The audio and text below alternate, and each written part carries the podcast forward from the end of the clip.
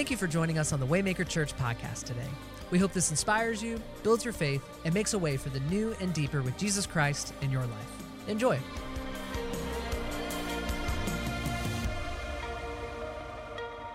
Today, I want to talk about something that's really, really crucial. It's the Obadiah dilemma. The Obadiah dilemma. I know it sounds like a, a teen novel series, dystopia setting. Okay, maybe not. I just thought I was. But uh, the Obadiah dilemma is something that we're going to talk about because I believe that so many people are involved in. I want to ask you a question before we get to the scriptures today.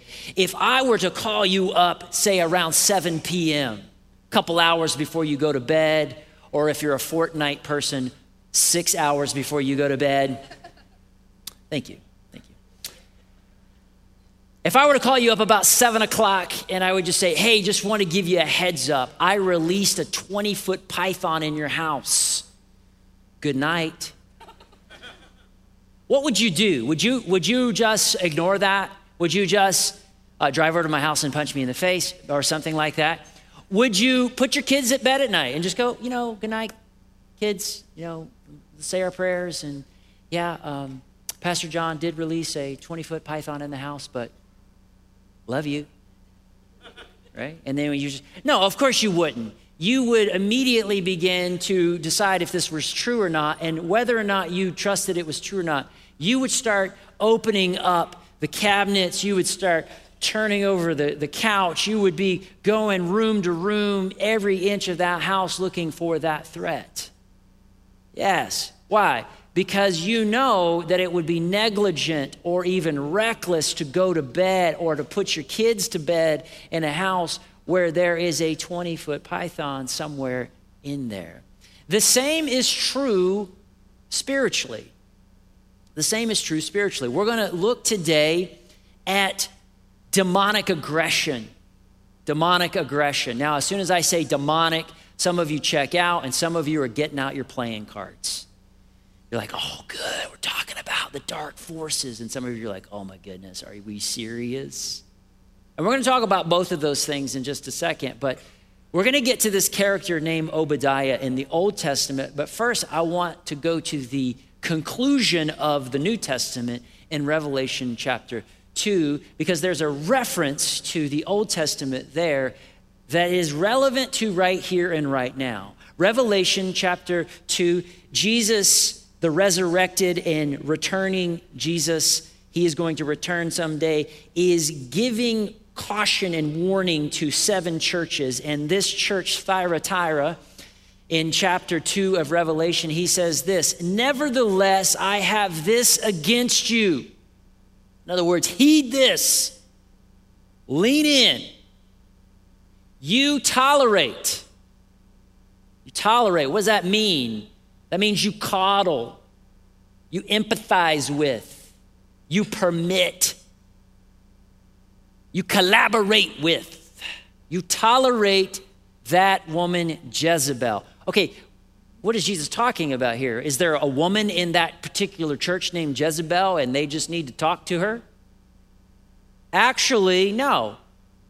He's referring to a spirit, a attitude, a demonic aggression that gets into a house, a church, can get into a person's life, can get into a household can get into a spiritual family. And I'm going to talk about and define what that is, but it's in reference to someone in the Old Testament. You see, as Lisa reminded us last week, in Israel, there were a line of kings. There was the southern kingdom of Judah and the northern kingdom of Israel. They both had different lines of kings, and most of them were wicked and evil, and so were their queens.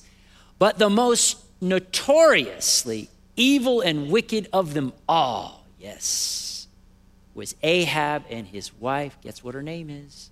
Jezebel. Now, some of you are new to church. This may be your first time back in church in 20 years or for the first time ever. And you know that the name Jezebel does not ring with positivity. Well, here's why because that woman Jezebel, who calls herself a prophet, in other words, when this spirit gets in a church, oftentimes it comes wrapped in religion and spirituality. It comes like a Trojan horse, disguising itself as something that we should maybe listen to or collaborate with. By her teaching, she has misled my servant into sexual immorality and the eating of food sacrificed to idols, immorality and idolatry. Immorality and idolatry. You have tolerated this spirit. Now, because this is the heart of God and this is the expression and this is the proclamation of Jesus, the divine Son, we see this next part and that is, I have given her time to repent. That's what God does. It is his kindness that leads to repentance. It is his caution and his compassionate warning. It is his, hey, I'm here to tell you that if you don't, if you don't, if you keep tolerating this, if you don't confess this, if you don't call this out, if you don't confront this, if you do, though, if you do repent, and we see at the end of that chapter what happens with this church man, they are promised that they will have a voice in the nations. Mm. But what's at stake if they do not repent? What's at stake is not just their influence and their impact in the kingdom, but literally the destruction of this church. So Jesus comes and says, Hey, I have given her time to repent of her immorality, but she is unwilling. If you want to find out what happens, read the rest of that chapter. But today, I want to talk about something. And it's very important that we as a church talk about this. And that is a Jezebel spirit. Now, I'm going to define that in just a second, but I want to tell you a little bit of a story. Actually, I'm going to go ahead and define it. Let me go ahead and define it. Jezebel spirit, what is it? It's a demonic aggression. Mm a demonic aggression that does three things primarily seduces, it intimidates, and it divides. It seduces. Hey, come over here. Okay? It intimidates, it bullies, it tries to get us to, out of fear, make decisions that we know are not in line with the kingdom of God and it divides. It divides people. It divides people who are on mission with God against one another. And so we're going we're gonna look at how that spirit gets into a, a church. Now, if we're going to talk about this, we're going to talk about demonic aggression. I want to go ahead and quote a 20th century theologian, philosopher, C.S. Lewis. He wrote the Chronicles of Narnia, but he also wrote the Screwtape Letters, Mere Christianity, and some other great works of the 20th century. Therefore, or there are two equal and opposite errors into which our race can fall about the devils or about demons. One is to disbelieve in their existence, just completely ignore it. La, la, la, la. Jesus is awesome. Right? And completely ignore that we are in a battle. Right? One is to disbelieve in their existence. The other is to believe and feel an excessive and unhealthy interest in them. Right? And I think both are here today. I think some of you, as soon as I said Jezebel spirit, again, you got out your playing cards. It's like, oh yeah, and this spirit, and this spirit, and there's and and and and what we do, as, as according to Lewis, is we go over here and we we assign everything that we don't agree with with demonic influence. Well, I don't agree with him. Ah, I bet he's oppressed by a demon. Okay? Or we ignore it altogether. Now, here's what he concludes they themselves are equally pleased with both errors. See, that's what our enemy, Satan, wants us to do either ignore them or obsess about them. Either ignore them or give them more credit than they should be given. And today, I want to talk about what happens uh, when we tolerate a Jezebel spirit. Now, I'm going to give you an illustration. And I asked to, to, to share this story. Uh, a friend of ours, uh, my, my wife and I, uh, a, tree fell on her car this week. Because, man, what a crazy week, right? uh, a tree fell on her car, and as a result, the back window uh, came out. We went over and we were trying to help her, you know, get the car situated and find out what we are going to do with this fallen branch and so on and so forth. And I said, hey, uh, we're going to need to chop up this and get it out of here. In the meantime, while you're figuring out the insurance, let's put a tarp over your back window. Do you have a tarp in your backyard? Yes, I do. In fact, it's right there, and I could see the tarp right there. And there, uh, in the midst of the tarp, was the backyard, and in the backyard was a black lab a black lab that I know very well. I know him by name. I've played fetch with this black lab, and just like all black labs, they are welcoming to all, even people who break in your house. Right? You guys know if you own a lab, I mean, they may bark once and you give them a treat and they're like, hey, I'm going to show you around. Here's where all the good stuff is. They're so hospitable, hospitable. They are pastoral in the canine world right? So I see the black lab. I know that I can walk right into the backyard, no problem. I was not aware, though, that my friend had gotten another dog, and that dog is a blue heeler. Now, here's what you need to know about that breed they are an Australian cattle dog. Here's what blue heelers do they make sure that cows don't wander off and wolves don't wander in. You guys know where this is going, don't you? I'm going to say that again. They make sure that cows don't wander off and that wolves don't wander in. And they will go to battle. Yes, amen. They will go to battle with a wolf. Well, I thought maybe the lab would vouch for me. Like, hey, man, he's cool. I know him. He's cool. Uh, that didn't get translated, so I walk into the backyard. The blue heeler barks at me two times, leaps up, and takes a pressure bite right on my left arm. Just enough. Not like a one of those killer dogs that you're thinking of, because we know those dogs. This was just enough pressure to say, hey, dude, I don't know you. You better back off. So, what do I do? I backed off. I closed the gate and I said to the owner of the house, You're going to need to get that tarp for me. You see, when you think about a local church, what do you need in a local church? You need hospitable, pastoral, shepherding voices, don't you? You need people to say, Man, you're welcome here. Man, no matter what's going on in your life, no matter what your story is, you are welcome up in this house. Come here, sit down. And you also need a voice that says, back off, not up in this house. You will not pass. That's a Gandalf reference, if you were wondering. What's more important?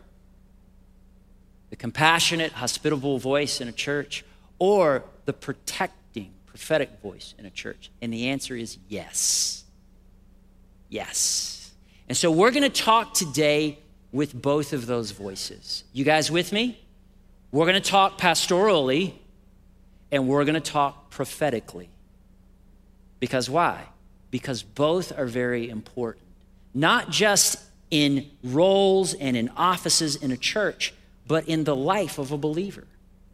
So, how do we know if we are tolerating a Jezebel spirit in our life, in our house, in our church? I'm going to give you three. Okay, here we go. Complacent about personal and cultural strongholds. Complacent. What does that mean? I'm just tired of fighting. I'm just tired. You know what? There's a stronghold in my life. It has had its way in my life before. I've repented of it. I've gotten I've, I've, I've gotten ground and I've won. But now here I am at this place in my life and I'm just tired. Uh, the culture is beating me down. Um, there's all of these cultural strongholds. They're so excessive. They're so conniving. They're so everywhere. I'm just tired. And so what happens is we just get lazy and we get tired and we stop contending with these strongholds. Then, as a result, we just decide that we're going to um, compare ourselves to other people so that we can excuse things in our life that we know are not of the kingdom of God. We compare. Well, at least I'm not that person. At least I'm not. If that's where you are in your life, we've all been there. You might be tolerating a Jezebel spirit. You might be. Okay? What's that? What's next? Comply with religious bullies and false prophets. So you have voices in your life right now. Some of them are friends, some of them are family, some of them are people right here in this church.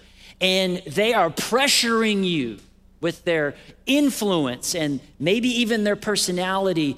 They're, they're saying, you should condemn this. You should cancel that. You should condone that over there. And man, they are so convincing. They've got research, guys, from the internet. They do. And they, not, not only that, but they've printed it out. You know, when somebody prints it out, they're next level. Like they went to the printer, they sacrificed some trees for this. And because we know this person and, and part of us trust this person, we're like, okay, well, maybe you're right. Maybe I should condemn this or condone this. Maybe I should cancel this. Uh, the other part of that is uh, it's the person who comes to us that we know, maybe love, maybe trust, maybe all of those things, and they say, hey, can you really trust what the Bible says about this issue? I mean, can, can you really? I mean, like, this just seems like the Bible might be a little bit. Or can you really trust your church? Can you really trust the voices and can you trust the leadership? I, I, know you've been in that church for a while and you, you, you, you know, all the good, the bad, the ugly, and the beautiful, you've walked through that and, and all that, but can you really? And you start to think, well, maybe I can't. Maybe, maybe they're right. And we start to comply with religious bullies and false prophets. Think about this for a second. Do you have that in your life right now? If so, you might be you might be tolerating a Jezebel spirit, a demonic aggression that seeks to distract, divide, and ultimately destroy. And then finally, there's this we coddle jealous and divisive voices. Coddle, what does that mean? Do you have that friend or that person that you know who just always seems to be surrounded by drama? Okay, I got you. The Gandalf reference, gone. Didn't get you on that one. We dialed it in on this one. Because every single person here is going, oh, yeah, I know this person. They're always calling. They're always, you, you can just, you, like, you're talking to this one person who seems upset by something, and you just say, you know, what, like, oh, you were fine, like, yesterday. What's going on? Oh, well, and that person called them.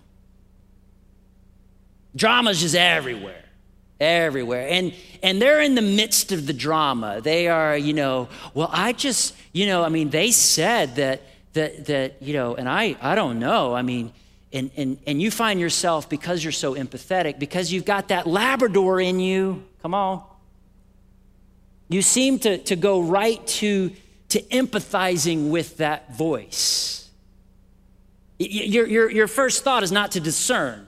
Like wow every time i get around this person, there seems to be drama and divisiveness and, and, and all this thing. But man, oh, I'm so sorry. I'm so sorry. They they did that to you. They said that to you, and we're just quick to jump jump right on board with it. We coddle jealous and divisive voices.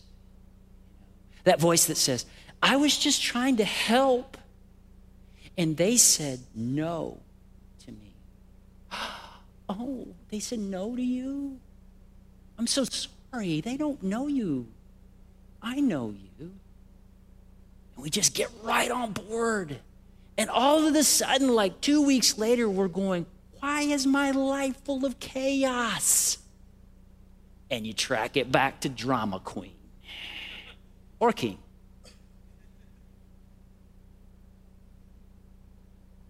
I've been in the church for 47 years. I'm the son of a preaching man. Okay, nobody got that one. We coddle jealous and divisive voices. I'm going to tell you this 47 years in the local church, The biggest threat for a local church is not what's going on outside. Culture's going to do what culture's going to do. I have seen the thing that divides a church the most is often this spirit. This spirit gets in a church, man, it gets churned up, and man, it is good, well meaning, Jesus following people who don't realize all of a sudden they got in a place where they started making agreements with a demonic aggression. And the very people who just yesterday were a, a waymaker, they were building bridges and removing obstacles for people, now all of a sudden are caught, it, caught up in tolerating something and actually participating in dividing and distracting the church or a home or a group of Jesus followers. Here's the problem to tolerate a Jezebel spirit will distract, will divide, and eventually destroy a family, a family, a household. Some of you know what I'm talking about. Mom and dad came to you when you were a freshman in college. They sat down with you and they said, We're getting a divorce. A divorce? What?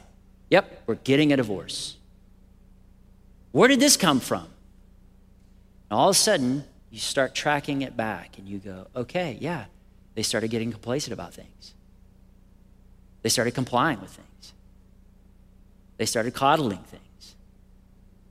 And this thing got right into our house, got right into their marriage.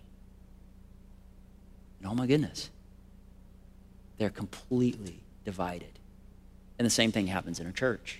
A church that's, man, taking ground for the kingdom of heaven. We, in the first service, and I would say go back and, and watch that service, we, we, we got to see uh, Ava Ringy, who's in our Way Kids, uh, profess her belief and followership in Jesus Christ through believer's baptism. And who baptized her? Her father. Her father.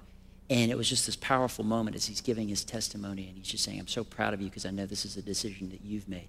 And then he looks into the camera at, at, at us, the church. he says, I just want to thank all the people who've come alongside our family to see this happen.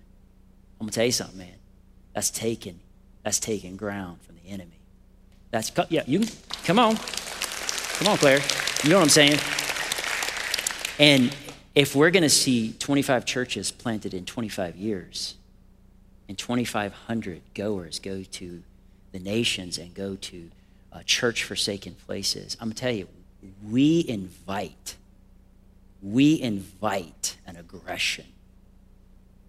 We invite an aggression. And so we can decide if we're going to tolerate that and be afraid of that, or we're going to be very much aware of it, on guard, and confront it with the authority and the empowerment of the name of Jesus Christ. And I don't know about you, but sign me up for that. Sign me up for that. I, I, I just want to be a part of a church that just says, look, we're not going to ignore you and we're not going to give you more credit than is due, but we are going to be aware of you. We're going to see where you're trying to sneak in and pastorally and prophetically. Pastorally and prophetically. Which is more important? Yes. Yes. Come on in, come on in, come on in. Hey, no, you can't do that. No, you're not going to do that. I love you, and I know this isn't even about you. This is strongholds in your life. Man, this is even generational. Man, this has been attached to you since your granddaddy back in Kentucky. So this ain't personal. I love you. But how you're acting, what you're talking about, look, we're just going to pray that out right now. You trust me? You trust me? I don't know if I trust you. Well, listen, how about this? The Spirit of God is here. He will unite us. Let's pray through this and let's get this thing out of here. Oh, come on. Is Jimmy, you with me, Jimmy? Okay. That's what we got to talk about. So, the Obadiah dilemma. First, what's the good news? Here's the good news Good news is Jesus gives us the authority and strength to confront demonic aggression and restore what it damages. And I've been in this church for 25 years. Whew, man, I, I've gotten some emails. Years ago, there was a guy that would roam around. He'd check his kids into, he, this guy's gone, so I can tell you this. He would check his kids into, into uh, to, to to our kids programming, and then he'd walk around the lobbies and he would trash all of our leadership and all of our doctrine. Just walk around and talk to people. Just and so so somebody yeah, I just kept hearing about this guy. So finally I just I just emailed, hey man, let's meet. You know, I just love to see what's going on with you and hear your heart. No, no, that's okay. I don't need to meet with you. Okay, so I gave him the the the let's have coffee uh, email, and then uh, the second email was, look, man, I know what you're doing, and I, I, I want to talk about this. And you're dividing our church. We are not above feedback. We don't have it together. If you want to give us feedback, that's great. But you're not going to walk around the lobby and spit out poison on people and not be held accountable to it. I love you, Labrador. But that ain't going to keep doing. You're not going to keep doing that. Okay? You're not going to keep doing that. And I think that churches die, and this is not original to me, but I believe it. Churches die of terminal niceness. Right? Everybody wants to be nice in front of each other's face, but then behind each other's back, it's a totally different story. And I'm telling you what, the Jezebel spirit just gets in it, man. Hey, can you guys pray for Obadiah? What's going on with Obadiah? Well, Obadiah is mixed up in this thing, and, and you know, and, and Obadiah said no to me, and Obadiah is, is, is of the devil, and you guys need to pray for him. Well, I know Obadiah. That doesn't sound like Obadiah. It happens just like that. Prayer request. You see, Jezebel was a? A false prophet. She came wrapped in religion.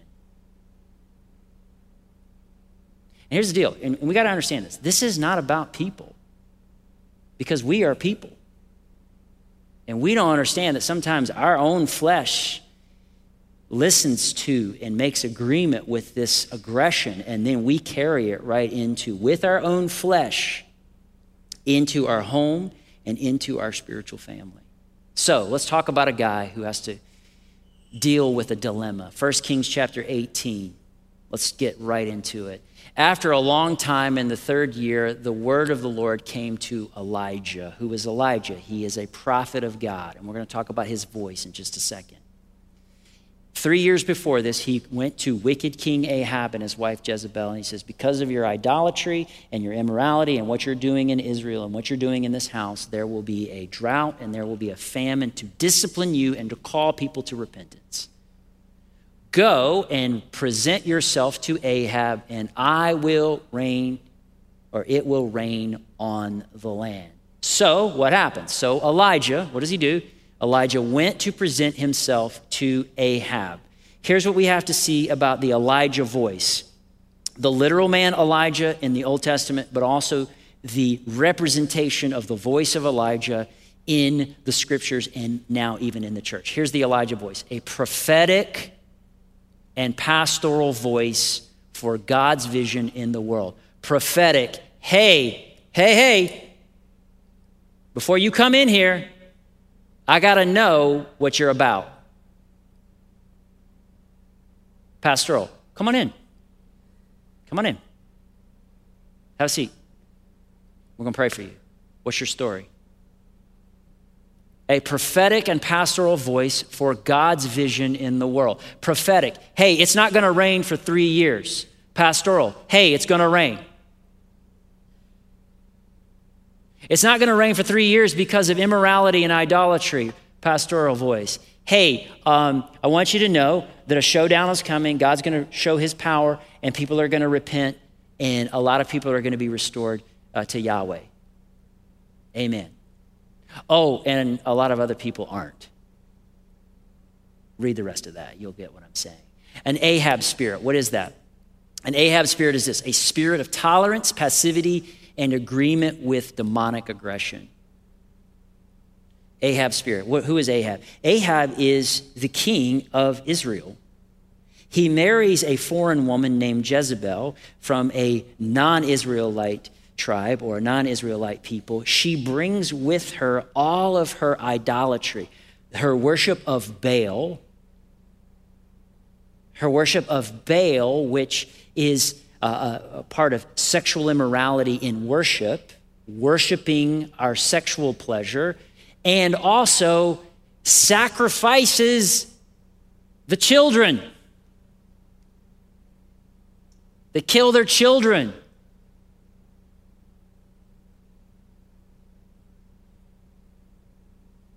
Okay, I'm gonna leave it right there. Asherah is the worship of our sexual pleasure. And what does Jezebel do? She brings it right into the palace of Israel. And get us what Ahab does. He says, Okay, yeah, sure, great. Whatever you want to do, honey. An Ahab spirit sits in churches every week. And typically they come in with good intentions, but eventually, because we are so tolerant and we're so passive, and we make agreements with this, uh, we're either sitting there mute and not saying anything, or we're spreading poison for Jezebel. Woo! Mmm an Ahab spirit. Remember, this is about a guy named Obadiah. He's coming. Now, what happens? The famine was severe in Samaria, and Ahab, okay, Ahab, what does he do? Had summoned Obadiah. There he is, the Obadiah dilemma. His palace administrator, Obadiah, was a devout believer in the Lord. Here's the Obadiah dilemma. There it is. He is a devout believer in Yahweh. And he is also the administrator for the most notoriously wicked king and queen in all of Israel's history. That, my friends, in case you're wondering, is a hard place to be. And I believe that a lot of people sitting right here find yourself in that very dilemma. What is, how does this manifest?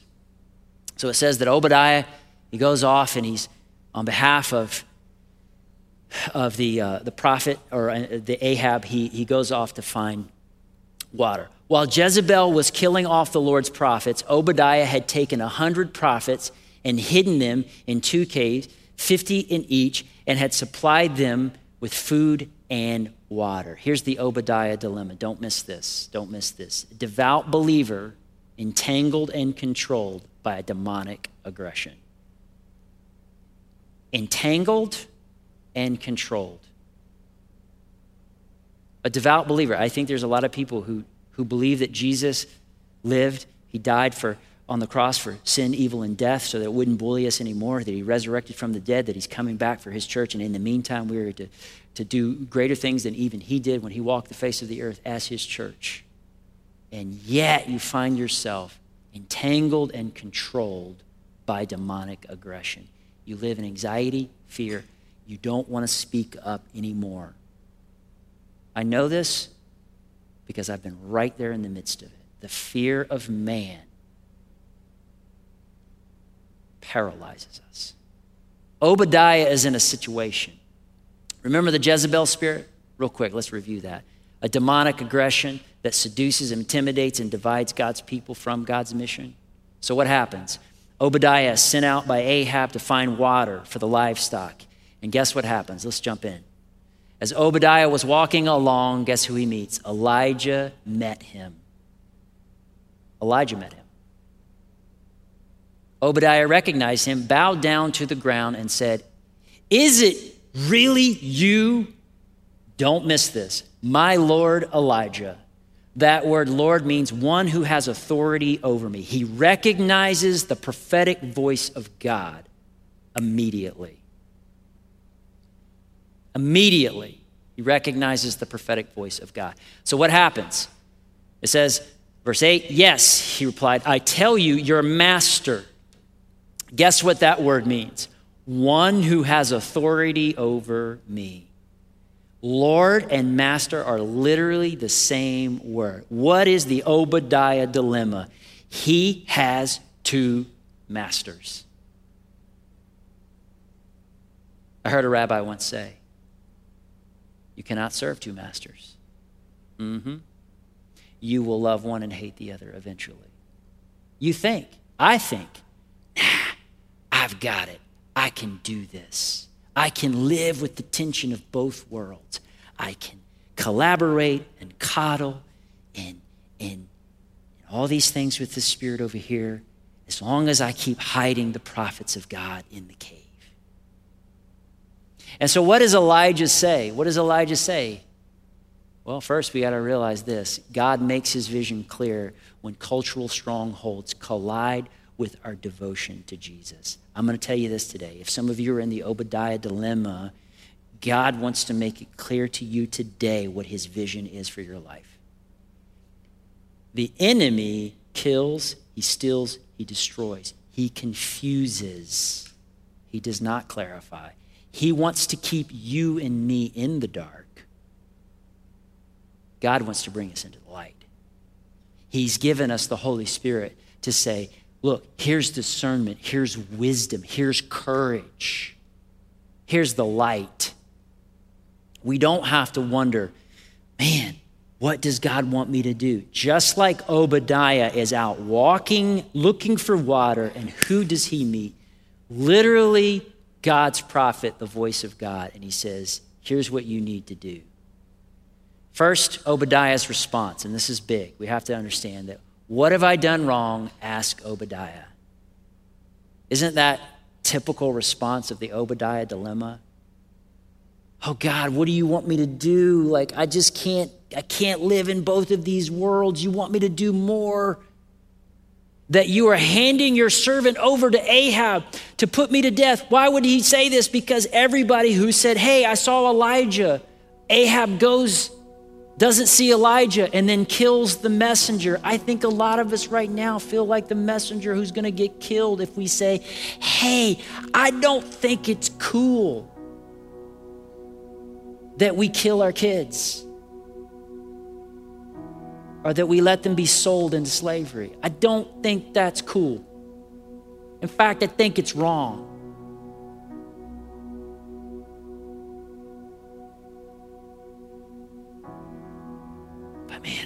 Personal because it's connected to people, isn't it? People we know and we love, and we're in relationships with. And that's what we have to recognize. Wait a minute, wait a minute, wait a minute. We wrestle not against flesh and blood. Your brother who's caught up in it right now, your sister who's caught up in it, you who've been caught up in it before.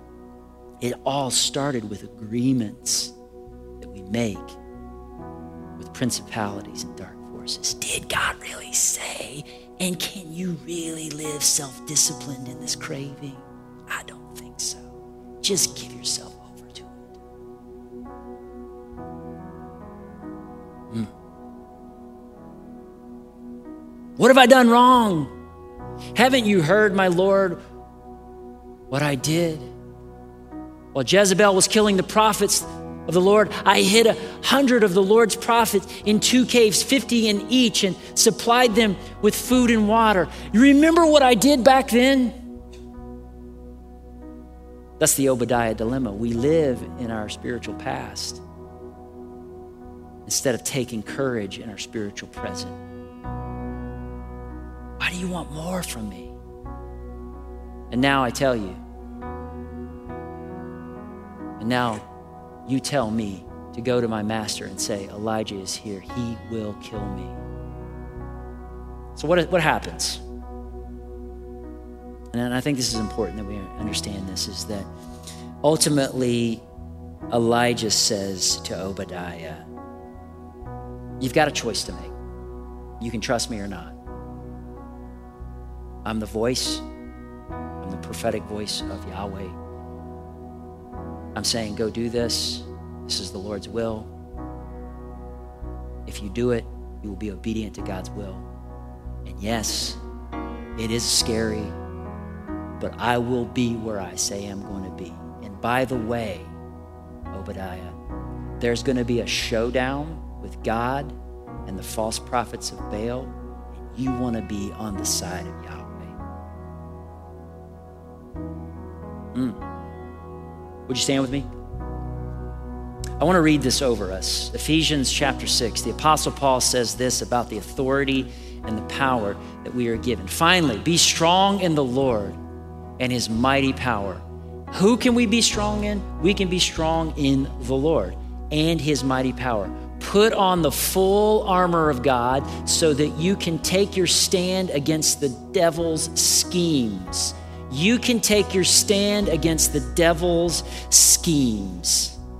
You and I, as followers of Jesus, don't have to ignore these things or give it more credit than it's due, but we can recognize it, confront it, call it back to hell. We've been given the authority to do that. First, in our own lives. You know what? That is not of the Lord. I'm getting ready to let something in my house, getting ready to let something in my mind, getting ready to let something in my marriage, and it is not of the Lord. I will not comply with that. I will not coddle that. Go back to hell where you belong. I can say that because I have the power and the authority of Jesus Christ in me. I can take a stand, and so can you. We do not need to be intimidated by this. Next verse. For our struggle is not against flesh and blood. And this is so important because oftentimes, most of the time, this is coming to us presented in flesh and blood relationships. People we know and love often, people we work with, people we go to small group with, people we serve alongside with, and, and all of a sudden we're discerning wait a minute, I don't think this person is living in the Holy Spirit right now. They're speaking for and acting out of something else. What am I supposed to do? Condemn them and judge them? No. Because our, our, our, our fight is not against people, it's the forces of darkness that influence and, impact people. And we are people. And so we as a church can lean into these situations and just say, hey, I'm just discerning right now, this is not unifying. I'm discerning right now, this is not kingdom of God stuff. I just don't think that, that the Lord would have us say this or do this. Can we right now just call that out? Hey, you know what? Let me let me turn this off for a second. You know what, guys? I I, I don't think we should we should be permitting ourselves to just entertain this. And look, look, look I'm not here to be, you, you know, more than, than I am right now. I'm just saying, I just have a discernment right now that this is not of the Lord. And the enemy wants us to coddle this and compromise with this and comply with this. And so, can I just be the guy right now that just says that?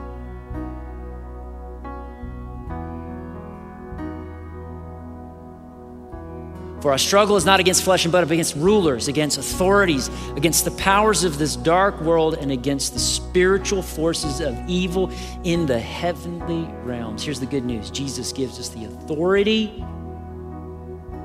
He gives us the strength to confront demonic aggression and restore what it damages. Come on. Woo! Look. That's why when we meet, guys, when we meet in these in these kind of environments, and there'll never be an there'll never be a moment like this where they, this group of people is in the same room.